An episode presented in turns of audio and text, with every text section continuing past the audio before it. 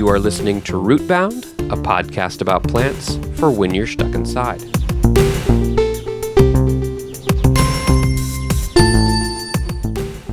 Rootbound would not be possible without the support of fake advertising. I can't believe I have done a year's worth of these things.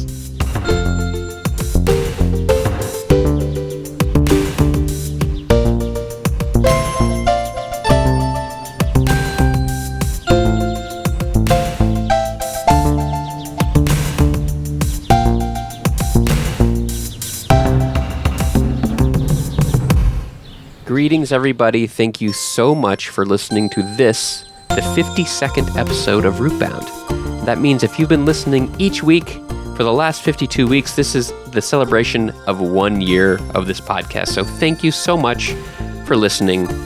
I'm your host, Steve. If you didn't already know, Rootbound is the podcast about plants for when you're stuck inside. And each week I invite a guest who shares with me about a plant that means something to them. And I share with the guest about a plant that means something to me. And through this process, we all learn more about plants and learn more about each other. Now, because this is a special episode celebrating a year and all, um, I think we're going to make it also a bit of a special episode that kind of doesn't follow the normal format of inviting a guest and talking to them about plants that mean something to them. This is a mixed greens episode. We've had one of those in the past already. It's a little bit of a grab bag episode where we go back and discuss some plants that we've already discussed, maybe cover some dazzling details or fun facts that we might have missed. And it's just kind of a little bit of a miscellaneous episode, and I think you'll very much enjoy it. But before we get into the show today, I just wanted to humbly come to you, the listener, and ask for your support. Now, Rootbound is not public radio. It is an independent podcast. If you donated the show, there is no tax deduction, just to be clear. But I am a big fan of public radio, and if you listen to the show, you might get a little hint of the style. I feel like Rootbound is a little bit public radio y in the way it sounds. Um, but I'm also a big fan of the model of public radio, where if you find value in something, you can go and support it directly. You know, cut out the middleman of advertising on Rootbound. We only have fake ads, and you know, fake ads are, are great, but they don't pay the bills. And if you like Rootbound, you can now come and support Rootbound directly. So if you've been listening to this podcast for the last year or, or less, and you've thought, hey, I really like this show, I'm really getting good entertainment value from it, think about going to rootboundpodcast.com slash support, click on the link to take to the Patreon page, and chip in with whatever amount you want there's a few different tiers there that you can see on the Patreon page. Um, but but honestly, anything that you would like to support the show, I would be so so so grateful. And because I'm a fan of public radio, I've always wanted to give away a tote bag. And this is my chance, hosting this little independent podcast, to give away a tote bag. So if you support the show at the highest tier, which is at the $20 a month um, level, which is, if you think about it, just $5 per episode. So if this show is worth that much to you, you can get a limited edition special root bound tote bag.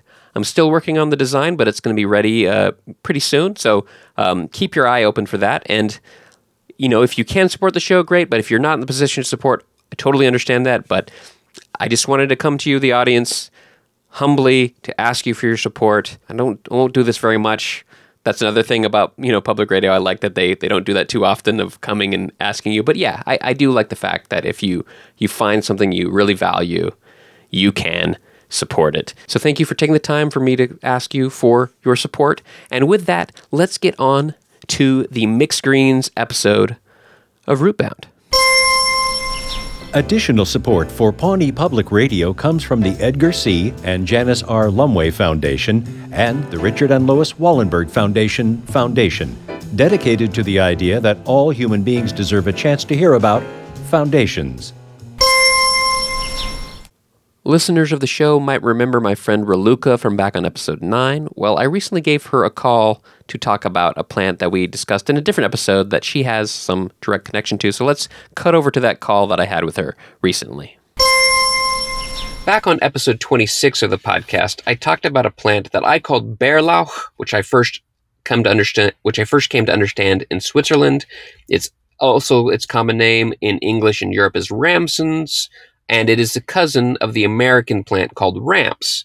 And I mentioned uh, that I had some friends that knew about it in Romania, and I'm talking to one of those friends right now, Raluca, uh, who you might remember from episode nine of the podcast where she talked about corn. But Raluca uh, has some personal experience with this plant, Ramsons or Bärlauch, or in its uh, name in Romanian is Leurda. Leurda. Okay, uh, well, yeah. Tell me about this plant. What what's your experience with Leurda?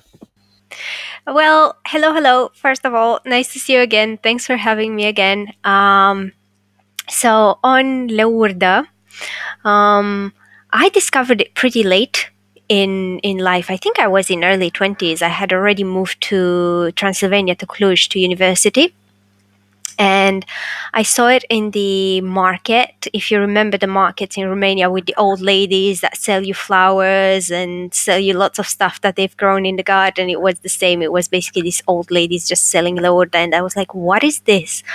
Um, and I discovered it, and I was completely hooked. I was like, "This is amazing! Why we didn't know about it?" Um, so that was my first introduction to it, and then I started digging a little bit around it initially I was using it mostly in salads. So it's usually spring salads um, with radishes and green onions and some lettuce and a bit of olive oil. We also have the um, the cow's cheese um, that is aged and salty. We call it telemea. I don't know if you've ever oh. had it when you visited. It rings a bell. Yes, it rings a bell. It's a little bit similar to feta, maybe oh, not yes, as yes, smooth yes. and silky. Well, if you ask my Greek partner, you'll probably hear like it's not like feta at all, but you know, it's close enough. I think I did have some of that like in the in the country once, but maybe not the exact same. I think it had a different name, but we had it with with uh we just dipped it in rock salt, this cheese, and ate it mm. that way. Yeah. Yeah, yeah, yeah. Yeah anyway, can have it like that as well. back to the Leurda. So yeah, that was my uh, first discovery of of it, and you know, ever since I I started experimenting with it. So. Um, in spring when it comes out so you can harvest the little leaves but you can also harvest the bulbs and they're a little bit garlicky. And then towards the end of the spring, after it flowers, it creates like these little green seeds. They look a little bit like coriander seeds, and you can pickle them similar to capers, and you can oh, make wow. like uh, Leurda capers. Oh, yeah, that's a cool idea. This is um, this is a recipe that I took from. Um, there is this channel called uh, Ierburi Uitate. I think I told you previously. Oh, you did. I, I, I, follow that Instagram channel now. It's awesome. I mean, I have to hit the translate button on Instagram yeah. every now and then because it's all in Romanian, but it, it's amazing. Yeah, yeah, yeah. So it's I'll put a link a, in the show notes. It's it's a mix of foraging and like cooking with wild plants. So if you're looking for inspiration to cook with Leurda, that's the best place to go. Okay, two more questions about Leurda. One do you know and it's okay if you don't know this but do you know anything about the name why it's called that what that name means in romanian not really i did look it up uh, i couldn't find any connection between how we call it leurda and its actual name which is allium ursinum or something like this which mm-hmm. is bear's leeks mm-hmm. so the the Latin name is obviously an allium, it's from the family, but I have no idea why we called it like that. Maybe it's um, Russian influence or um, some other influences in the language. It has nothing to do with the Romanian word for money, which is uh, leu, right? No. it would be great if you could make a lot of money off Leurda, right? yeah, yeah and then oh, then the other thing is, which I think I was messaging with these with you when I was working on the episode about this, is that you're right. The name, the Latin name is Allium ursinum, which means bear's leek. And mm. when I first encountered it in Switzerland, the name in German is Bärlauch, which means bear leek. Mm. And there is this story or myth, or I don't know if it's truthful, that uh, that bears eat it and I don't know if you have any like idea about that. Is I mean, there's lots of bears in Romania. It's the same story around Romania. Apparently, bears do eat the bulbs when they come out in spring from hibernation. But I don't know if if that's true. Yeah, it's it's one of those things that I, I've read over and over again, but I would love to just see a video of a bear eating some. Anyway, Well, it might, yeah. Definitely come to Romania. I, next time I uh, come, that will be my goal. Uh, First of all, I've been to Romania many times, but I've never seen a bear somehow. And uh, so my goal will be I'm going to look for a bear eating leurda. Definitely springtime. When they come out of hibernation, just stalk them somehow and see if that happens and the story's true. Just doing some fact checking. Very good. Well, well, thanks for telling me about that awesome plant. Great. Thank you so much. Thanks for having me. I think podcasts about plants rarely have cliffhangers, but I did leave you, the listener, with a cliffhanger at the end of episode 34 of the show when I talked with my friend Rebecca about poison ivy. And if you've listened to that episode, you'll recall at the beginning of the show, I purposely rubbed some poison ivy on my arm. And then at the end of the episode, I had no reaction, but it was only a few hours after it occurred. And I mentioned that sometimes that reaction can take a lot longer, so I wasn't 100% sure whether I was going to have a reaction or not. So here it is the answer many months later. I never got a poison ivy reaction. Now, I don't think that means necessarily that I'm immune to poison ivy, like Rebecca shared that she was, and that her mom was also immune to the reaction of poison ivy. Um, and I don't think I'm going to try it again to to find out. Um, it could be that I that I don't react to poison ivy, or it could be that the plant just wasn't really oily at the time. The, the, the leaves aren't always the same level of that oil urushiol, and so that's a possibility. And then also, I did shower that evening, and so it is possible that I didn't get the reaction yet, and I was able to wash it off uh, in time. And I, I think I mentioned that episode. That's one really good tip. If you do think you've been exposed to poison ivy, if you wash that area really well with soap within a few hours, you're often not going to get that reaction. So I never got the reaction. I don't know what poison ivy is like, but I'm also not sure that I'm immune or not. And uh, that is the resolution of this plant podcast cliffhanger. Back on episode 45 of Rootbound, we talked about the prickly pear cactus with Will, and uh, after listening to it, my wife Carla, who you'll remember from the Mint episode and many of the season's episodes, had some other fun facts and dazzling details about the prickly pear to share. Carla, would you like to share with us some other things about the prickly pear? Sure. Yeah, when I was listening to the prickly pear episode, which I enjoyed very much, um, it it just reminded me that the prickly pear cactus is such like a it's just such an integral part of Mexican culture, and so I just wanted to give you some additional fun facts and dazzling details, which is in fact the prickly pear cactus is part of the coat of arms of Mexico.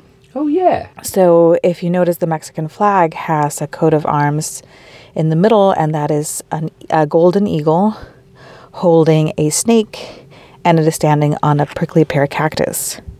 And so, as you know, some listeners might know, um, the the tale of the of the founding of Mexico City is that the that the god uh, Huitzilopochtli to instructed his followers to just keep being you know keep going keep migrating until they found they found a place um, in which there would be an eagle and then the eagle would be eating a snake and it would be standing on a prickly pear cactus. Um, and so that's that's and that's would be the founding of Mexico City or back back in those days um, it would be Tenochtitlan. So um, you know the the pre-Columbian great city of the Mexica Empire. So um, of course, that is a very um, simplified version of the tale that is told to kids in Mexico when you know you're little and you're like in first grade or second grade. Um, naturally, the the tale is far more complex. Um, but you know we don't we don't have to get into it. The whole the- I can certainly come back and talk about it in further detail, um, like at some other point. But what reminded me um, is that it's the prickly pear cactus um, is the place that the eagle is standing on. That's very true. Yeah, thank you for sharing that. Yeah, I now remember this Im- this cool image, and I'll put a link somewhere in the show notes. If you haven't seen it, this picture of the eagle standing on top of the prickly pear cactus. One last thing before we go, what is the word for prickly pear in Spanish? Tuna. tuna. Oh, that's right. That's tuna. I, re- I remember that the first time I was in a, I think it was in Mexico or somewhere else in Latin America, and I went to a juice shop, and they're like tuna, jugo de tuna, and I was like, jugo de tuna. What is that? but yes, that is the name of the prickly pear. It is not a fish. No, in um, in Spanish, uh, tuna, like the fish, tuna is atún, Ah, right, right. uh, and tuna is a prickly pear. Very good. Okay. so if you ever see uh, tuna juice on a menu, feel free to get it. It should be pretty tasty. Exactly, yeah. On the subject of cacti, I was recently listening to the album Hunky Dory by David Bowie. And there's a song on that album called Eight Line Poem, which is exactly what it says it is. It is a song with eight lines, and that's it. But it's got some instrumental at the beginning, at the end. It's a very, I really like the song. And the lyrics kind of spoke to me, particularly when thinking about this podcast. Uh, I'm not quite sure why. I won't get into um, poetry analysis here, but I thought that instead of just playing the song because it is a little bit long and those eight lines are stretched throughout the whole middle part of the song, I would just read you the lyrics, read you the eight lines, and then we can continue with the program. So here it is Eight Line Poem by David Bowie from the album Hunky Dory, with a little bit of the instrumental from the end of the song just to give us some texture. The tactful cactus by your window surveys the prairie of your room. The mobile spins to its collision. Clara puts her head between her paws. They've opened shops down the west side. Will all the cacti find a home? But the key to the city is in the sun that pins the branches to the sky.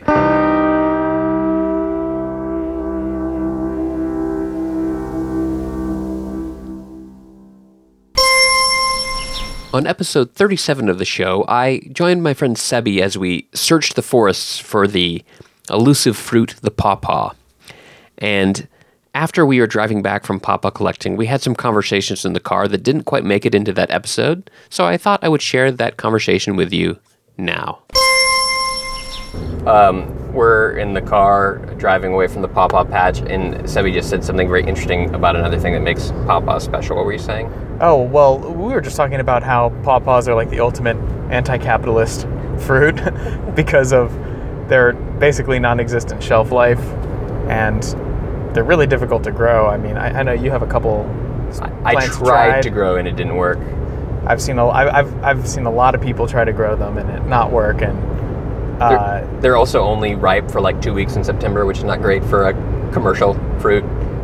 at all. I Yeah. mean, but that's how a lot of nature works, though, is that Mhm. you have like extreme abundance in certain seasons, and during that season, you eat just a lot of what is abundant at that time. And uh, you know, I think pawpaws are are pretty resistant to uh, commercialization for a bunch of reasons. The seasonality, the shelf life, and then also even to get them down, you have to shake the tree, and then it's almost impossible to predict where the pawpaw will land. And usually, multiple pawpaws will fall off of a ripe tree, and when they fall, they they land pretty hard, and it's like a soft, ripe fruit, you know. So pretty much every pawpaw in our bag today is bruised in some like major way, and one of them's like actually kind of half splatted, which. If you're snacking in the woods or, you know, when you get home, it's no problem, but there's no way you can market something like that. Yeah, that, that's very true. I never think about it. Also, the, the fact that you have to shake the tree, like the pawpaw only is you only get the fruit when the pawpaw tree is ready to give you the fruit, right? Not like other things where you're taking it at will. It has this like uh, built-in kind of like moderator of saying, no, here you will. The fruit is ready when I'm ready. Right. Yeah. I mean, it's not like a tomato where you pick it green and then it ripens, or a banana where you pick it green and it ripens on the counter. I mean, it really is only ready when it's ready.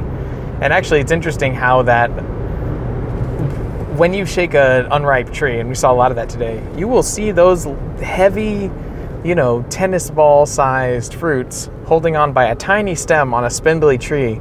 And they'll be like holding on for dear life. Like they will not come off if they're not ready to come off. Yeah. I mean, And the few cases that they do, which we had a case where you shake the tree kind of extra hard, and you you you like coerce them to fall, you're not going to be able to eat them, right? So there's I think there's some like poetry there of like the, the poetry of the pawpaw.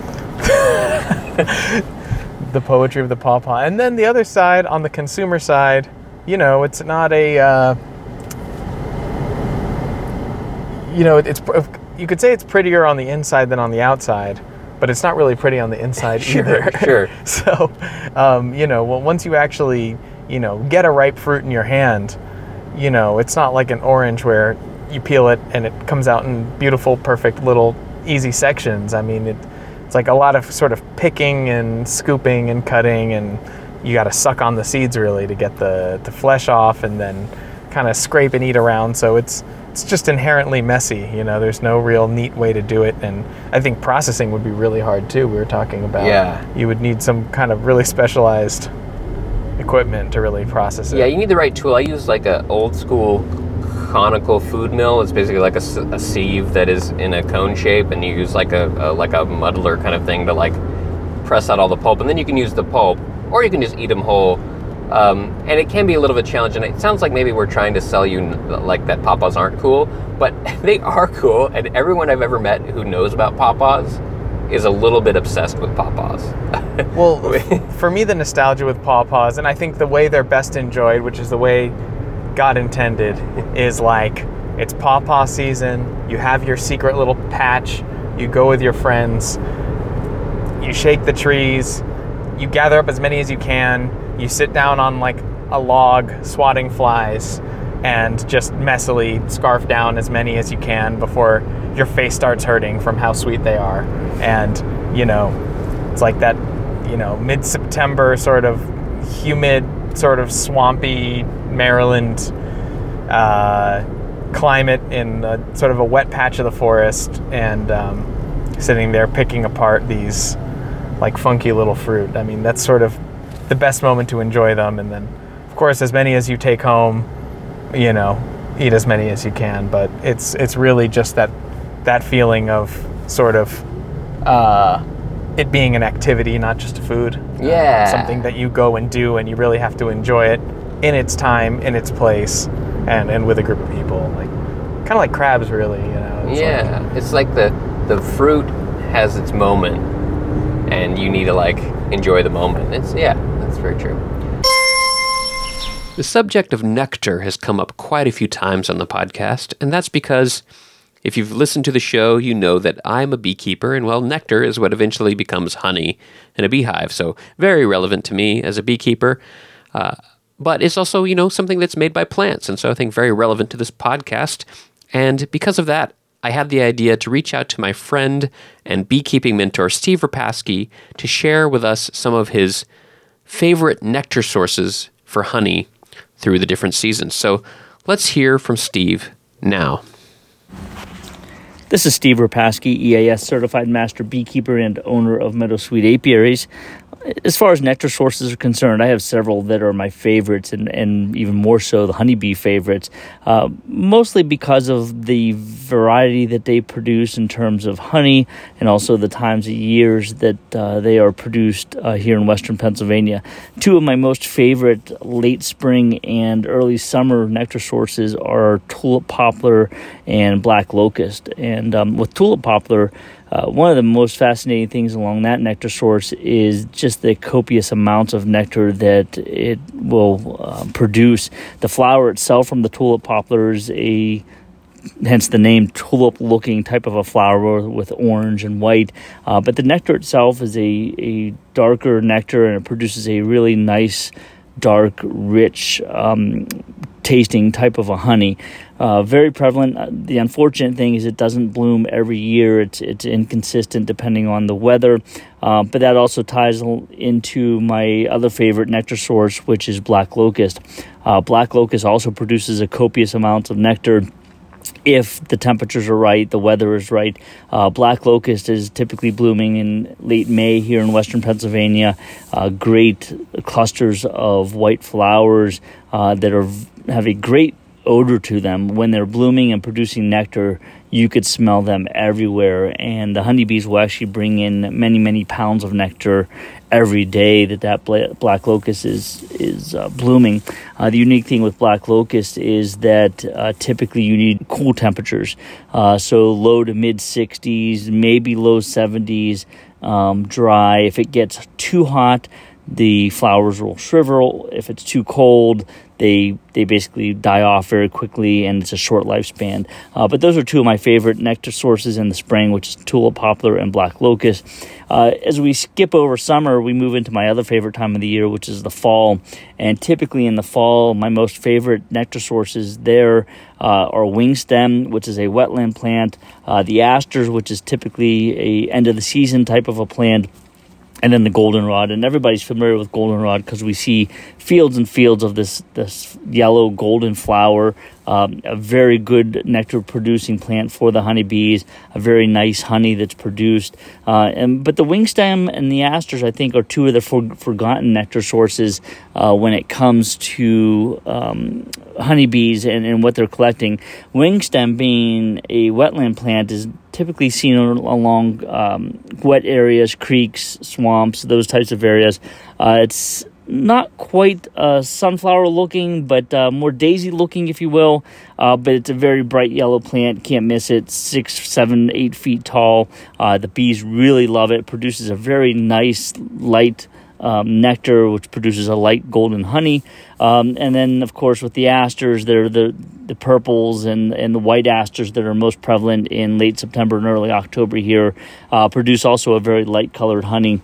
Um, all these different sources are, really nice out there, and these are just scratching the surface of some of my favorites. But uh, in the springtime, tulip poplar and black locust, fantastic nectar sources, fantastic trees um, for a number of different pollinators. And then we always fast forward to the fall, which is my favorite time of the year. But the wingstem, the goldenrod, and the asters are a great nectar source, not only for the honeybees, but for other pollinators, uh, as well as some of the other insects that will forage um, on those plants. You know, you get crab spiders that like to hide in the goldenrod and feed on, um, you know, take advantage of these pollinators that are collecting nectar uh, as a predator prey relationship. Um, but the colors are fantastic. The, the odors are fantastic. And of course, in the end result, the nectar that's collected produces a very nice honey uh, that everybody can enjoy and the bees can overwinter on. So, some of my favorite nectar sources here in southwestern Pennsylvania. That was Steve Repasky telling us about his favorite nectar sources. If you want to learn more about Steve Repasky, his website is meadowsweetbees.com. Lots of awesome bee information there. So thanks again, Steve. We're drawing close to the end of this special episode of Rootbound. And in the penultimate segment, I would like to transport you, the audience, to a recent holiday party. Take it away, Steve, from the holiday party. So, uh, this is the time on the podcast, uh, which occurs on regular intervals, where I uh, uh force my friends and family to drink strange beverages that I've created. And what I have to, in front of me, which Carla is uh, is pouring for everybody, is a small mason jar that was a little over half full of a slightly yellowish liquid that I created. And listeners will remember. and listeners will remember on the episode where I talked about apples, I talked about making my own uh, apple cider, which was provided by my friend Mark, who was here at the table. He brought some cider, some fresh apple cider that he brought, and I wild fermented it with some uh, yeast from the mead that I often make. But then I talked about the loophole in the United States alcohol laws. You cannot distill alcohol uh, legally in the United States, but you can do what is called freeze, fractional freezing, or what would be the proper way to say that, Carla? Fractional crystallization? There you go. Fractional crystallization, which is essentially separating out the, alcohol, the water from the alcohol by freezing it. So this is a beverage which is called Applejack. Mm. And I took the cider that I made and I took a portion of it and I put it in the freezer and several times I poured off the liquid and left behind the ice and that essentially uh, concentrated the alcohol content. And I don't know what the percentage of this is it's it's probably only about 20 and well so I know I know the way that I did it I did it it's because uh, the amount of liquid I started with versus the amount of liquid I ended with mm. was 4 to 1 so this has a 4 times concentration of, of, of alcohol. So it's at least 20%. It could be as high as as uh, as 20 24%, percent 25%. So it's not like it's not like whiskey, but anyway, this is my Applejack. The other thing I mentioned in the episode is that, that when you distill stuff, you're able to separate out the um, the uh, the methanols from the ethanol. Which are the heads, yeah. But when you do Applejack, that doesn't happen. So that's why we're only drinking a small amount because potential for hangover is higher with this uh, alcohol. well, let, us try it, everybody. Cheers. Enjoy the Applejack. Color is hay color. It's the same color as my cider. Thank you. So here we are at the final segment of this special mixed greens and one year celebration of Rootbound. And in this segment, I want to flash back to episode 18 of the podcast when I talked with my friend Sean about crepe myrtle and goosefoot. But at the beginning of that episode, I talked about how the first computer to ever sing a song sang the song Daisy. Um, and then that has been kind of a trope throughout computer science. It was famously used in the movie 2001's A Space Odyssey when the robot Hal sang the song, and often when robots end up singing a song, they use that song Daisy as that flashback to that first computer that sang the song Daisy. And then at the end of that episode, I used some guitar from my friend Sean, who's an incredible guitar player, but then I used an AI to create a new song called Daisy 2 that was influenced by that original song. Well, artificial intelligence has made some pretty big leaps recently, and so I thought it would be interesting to uh, get a new poem about daisies from an artificial intelligence. And actually, I have two to share with you today. The first is just a more general poem about daisies, and let's hear that now in the voice of a robot. Daisies, oh daisies, fresh and bright and true, dancing in the fields, a sight so pure and new, their petals soft and gentle, their scents so light and sweet, they bring a sense of joy and make our hearts complete. Oh daisies, simple flowers, yet you bring us so much cheer. Your beauty is a treasure, a treasure that is clear. So let us all embrace the magic that you bring. Daisies, oh daisies, our hearts you make sing. And then the second poem I have to share is uh, is an AI's take on another famous poem that I've shared with you on the show before. That poem is called This Is Just to Say by William Carlos Williams. And I think it's a really great poem. It's quite short, it's quite concise. Um, you heard it on the episode of the show when I talked about plums with my friend Chantal. And there's also a fake ad where um, we kind of took a, a play on that poem. And that's actually kind of a tradition to take this poem, This Is Just to Say, and alter it slightly to make it about something else or maybe a little bit comical.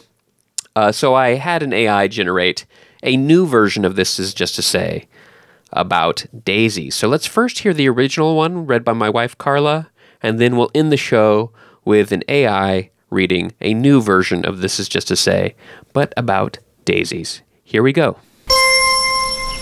This is just to say, I have eaten the plums that were in the icebox, and which you were probably saving for breakfast. Forgive me they were delicious, so sweet and so cold. This is just to say, I have picked the daisies that were in the garden bed. Forgive me, they were so beautiful, I couldn't resist their charms. On this special one year celebration Mixed Greens episode of the podcast, we heard from Raluca Veshtamanu, Carla Arias, Sebi Medina Tayac, and Steve Repasky. Rootbound gets support from listeners like Sherry Muhlenberg, whose favorite plant is ginger. Thanks so much for your support, Sherry. If you want to support the show, you can visit rootboundpodcast.com slash support. Rootbound is hosted by Steve Ellington, who really can't believe it's been a year doing this show. I'm really looking forward for years to come. Music by Christian Kriegescota. Fake ads by David Lonnie. Rootbound is a podcast about plants for when you're stuck inside, but if you can go outside, and you have one, don't forget your special edition Rootbound public radio style tote bag. Fake ads!